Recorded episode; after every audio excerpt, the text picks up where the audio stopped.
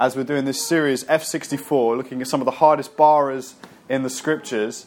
And this week we're looking at Ezekiel. And as I started to read Ezekiel, oh my gosh, I got so pumped up. I got so unbelievably excited. Like, I'm not even lying. I was sitting here at the, well, standing outside, doing the coffees and stuff, and there comes this period where coming up to like 10 o'clock, it goes dead and there's nothing to do. So I kind of had my phone resting on the top, reading my Bible to get myself ready because I didn't have that much time this week. So as I was reading it, I literally thought, where do I start with Ezekiel? I know, I'm going to start right at the beginning. So I read this first verse.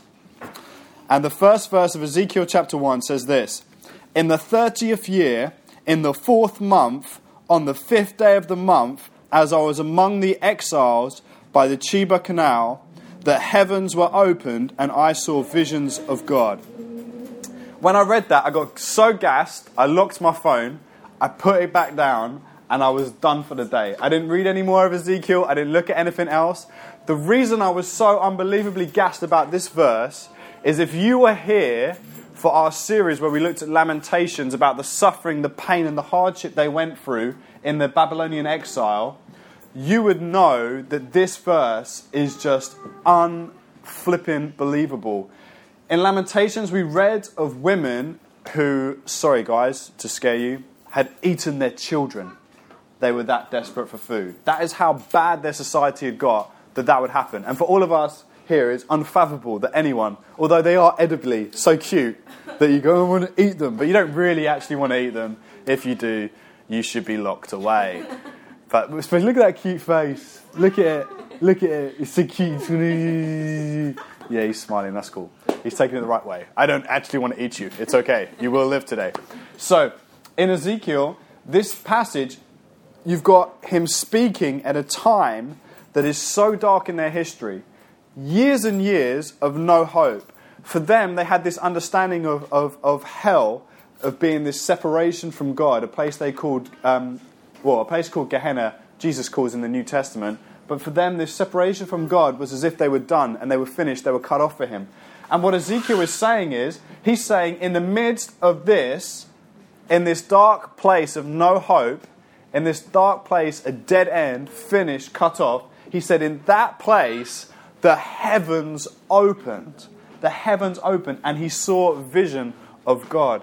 What that kind of means for us and why that is so unbelievably fantastic and why that is good news, why that is great news, is because I don't know about you, but there have been times where I've gone through huge periods in my life where it's felt tough, it's felt hard, it's felt like there's no hope, it feels like a dead end.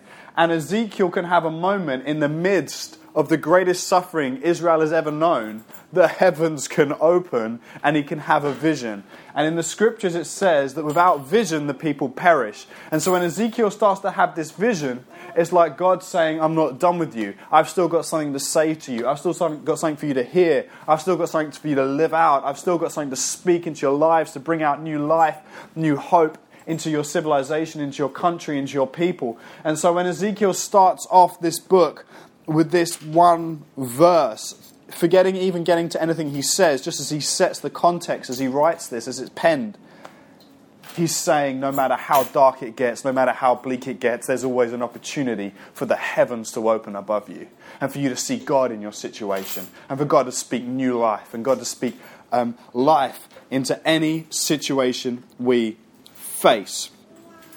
Now, in chapter 1, for the rest of the chapter, I'm not going to focus on any of it. I'm going to skip it completely just because it's nuts. It's like animals, strange heads, a chariot. I don't know what any of that means. So I'm just keeping it real today. Like hip hop, you keep it real. F64, I don't know what that's about. I'm, I'm moving past it. All I know is at the end of it, he says, like, wow, that was the glory of God. So God's glory was in it. He encountered God's glory, and that's an amazing thing.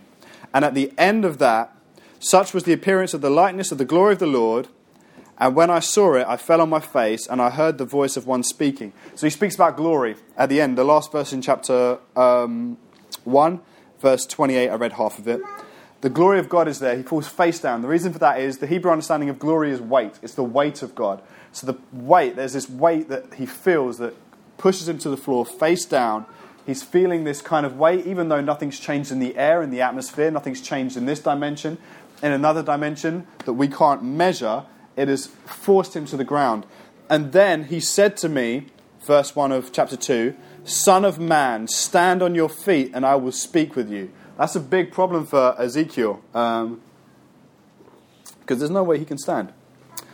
And as he spoke to me, the Spirit entered into me and set me on my feet, and I heard him speaking to me. Wow. Game changer. Absolute game changer. So, here in this passage, God is in such, uh, his presence is there in such a way, he's face down, he's stuck in the ground, he can't stand up. God says, Stand up, I need to talk to you. And there's no way he can do that. The Spirit of God enters in and lifts him up. Here's the thing if God has a plan for your life, if God wants to do something in your life, even if it's physically impossible for you to do it, his Spirit's going to enter in, he's going to stand you up.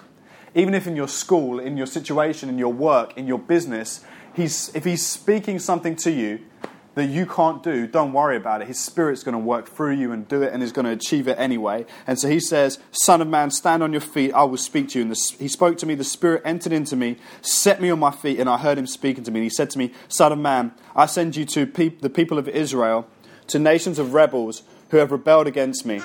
They and their fathers have transgressed against me to this very day. The descendants are so impudent, love that word, and stubborn I will send you to them, and you shall say to them, Thus says the Lord the God, the Lord God. And whether they hear or refuse to hear, for they are a rebellious house, they will know that a prophet is being among them. He says, I'm going to send you, and you're going to stand out, and you're going to be different. And you know what? Some of them are going to hear, some of them are going to refuse. But you know what? That's not what matters. What matters is that they know that a prophet is being among them. And you know what? That is exactly what it is like today. And that is exactly what God calls us to be today. It's not whether you tell people um, and you're open about your faith. It's not about bashing people over the head. It's not about being crazy. But you've got to speak. I've got to speak. We've got to speak what God gives us to speak to people. If they hear, they hear. If they don't hear, they don't hear. But that's not the point. The point is that it's spoken. The point is that they know there's a prophet among them. There's a point is that someone is speaking hope into a situation that is a lost cause. Thus says the Lord God, and whether they refuse to hear or not, they will know a prophet is being among them. And you, Son of Man, be not afraid of them, nor be afraid of their words, though briars and thorns are with you, and you sit on scorpions, be not afraid of their words, nor dismayed at their looks, for they are a rebellious house. And you shall speak my words to them, whether they hear or refuse to hear, for they are a rebellious house this really spoke to me, and I felt so guilty. Last week, I was kind of at this um, kind of uh, function thing, and um, I was chatting with a few different people, and there was someone there who was really just gunning about politics and education, and so I decided to chip in um, my few pence worth. And this person found what I said intriguing, and they liked what I said. And because they liked what I said, they then wanted to know what I did. And when they wanted to know what I did, I knew in the environment I was in, this was going to be a problem. And so at first I was like, ah, you know what, I kind of, I've done youth work most of my life. But actually, I thought, no, man, I, I know, I, I do actually feel afraid. And I don't want to bring this up because I know what this is going to do to me. This is not where I want to be right now. I was like, yeah, you know what, I pastor. I pastor a church. And then this is what the person said to me. And I just kind of took it because compared to other things that have been said to me, it's not that bad but it tells us behind the scenes how people see anyone who's of faith in our society at the moment. She said this to me. She said, Oh no, don't worry, dear. I have a friend who's a Christian. If you take that back to a different context, you could say this Oh, don't worry, dear. I have a friend who's black. You could take it to another context. Oh, don't worry, dear. I have a friend who's gay. I'm not against black people. I've got a friend who's black. I'm not against gays. I've got a friend who's gay. And she felt the need when I said, I'm a pastor. oh, don't worry. Don't worry. Don't worry yourself, darling. I know another one. the shift in our society towards how people see Christians now is huge. For another example, a friend of mine didn't understand this. And I don't know how he'd been oblivious to this because he works with Christians in universities all around the country. But literally, they posted an article responding to. Um, oh, his name has left. Oh dear. Sorry. His name has left my brain. Who's that guy? Stephen Fry. Stephen Fry.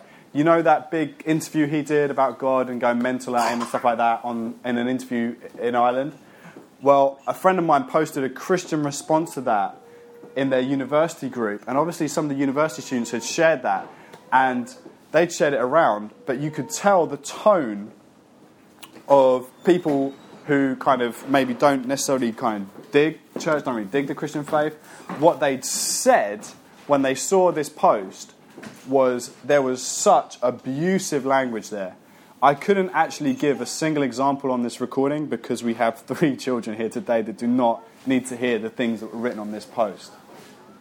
And so we find ourselves in a context that's similar to Ezekiel.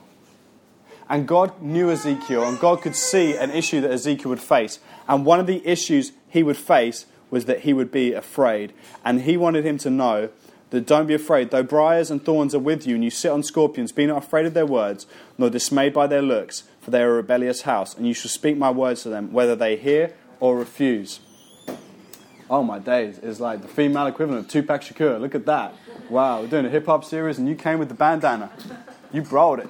And you shall speak my words to them, whether they hear or refuse to hear, for their rebellious house. But you, son of man, hear what I'm saying to you. Be not rebellious like that rebellious house. Open your mouth and eat what I give you. And behold, when I looked, a hand stretched out to me, and behold, a scroll of a book was in it. And he spread it before me, and it had writing on the front and on the back. And there were written on it words of lamentation and mourning and woe. And he said to me, Son of man, eat whatever you find here, eat this scroll and go speak to the house of Israel. I opened my mouth, and he gave me this scroll to eat. And he said to me, Son of man, feed your belly with this scroll that I give you, and you will fill. Hey, you're right. You will fill your stomach with it. Then I ate, and it was in my mouth as sweet as honey. So he says that it's all about mourning, it's all about lamentation, it's all about woe, it's all about hardship, it's all about pain. Yet as he sees that's what the words are, when he tastes it, he realizes what it says and what it tastes like are different. And the reason for that is because sometimes when we see the correction that we need to know about ourselves and to know about our junk, and the hope going forward is we have to encounter a time of lamentation. We have to encounter a time of mourning. We have to encounter a time of woe to move on to a new place, to transition to a new area of life. And so in this passage, he's saying, I took a hold of God's word for me, and on the outside, it looked like it was mourning, it was woe, it was suffering, but as I ate it, it was sweet like honey. It was sweet like strawberry hot milkshake, I might add. Marketing. Yeah.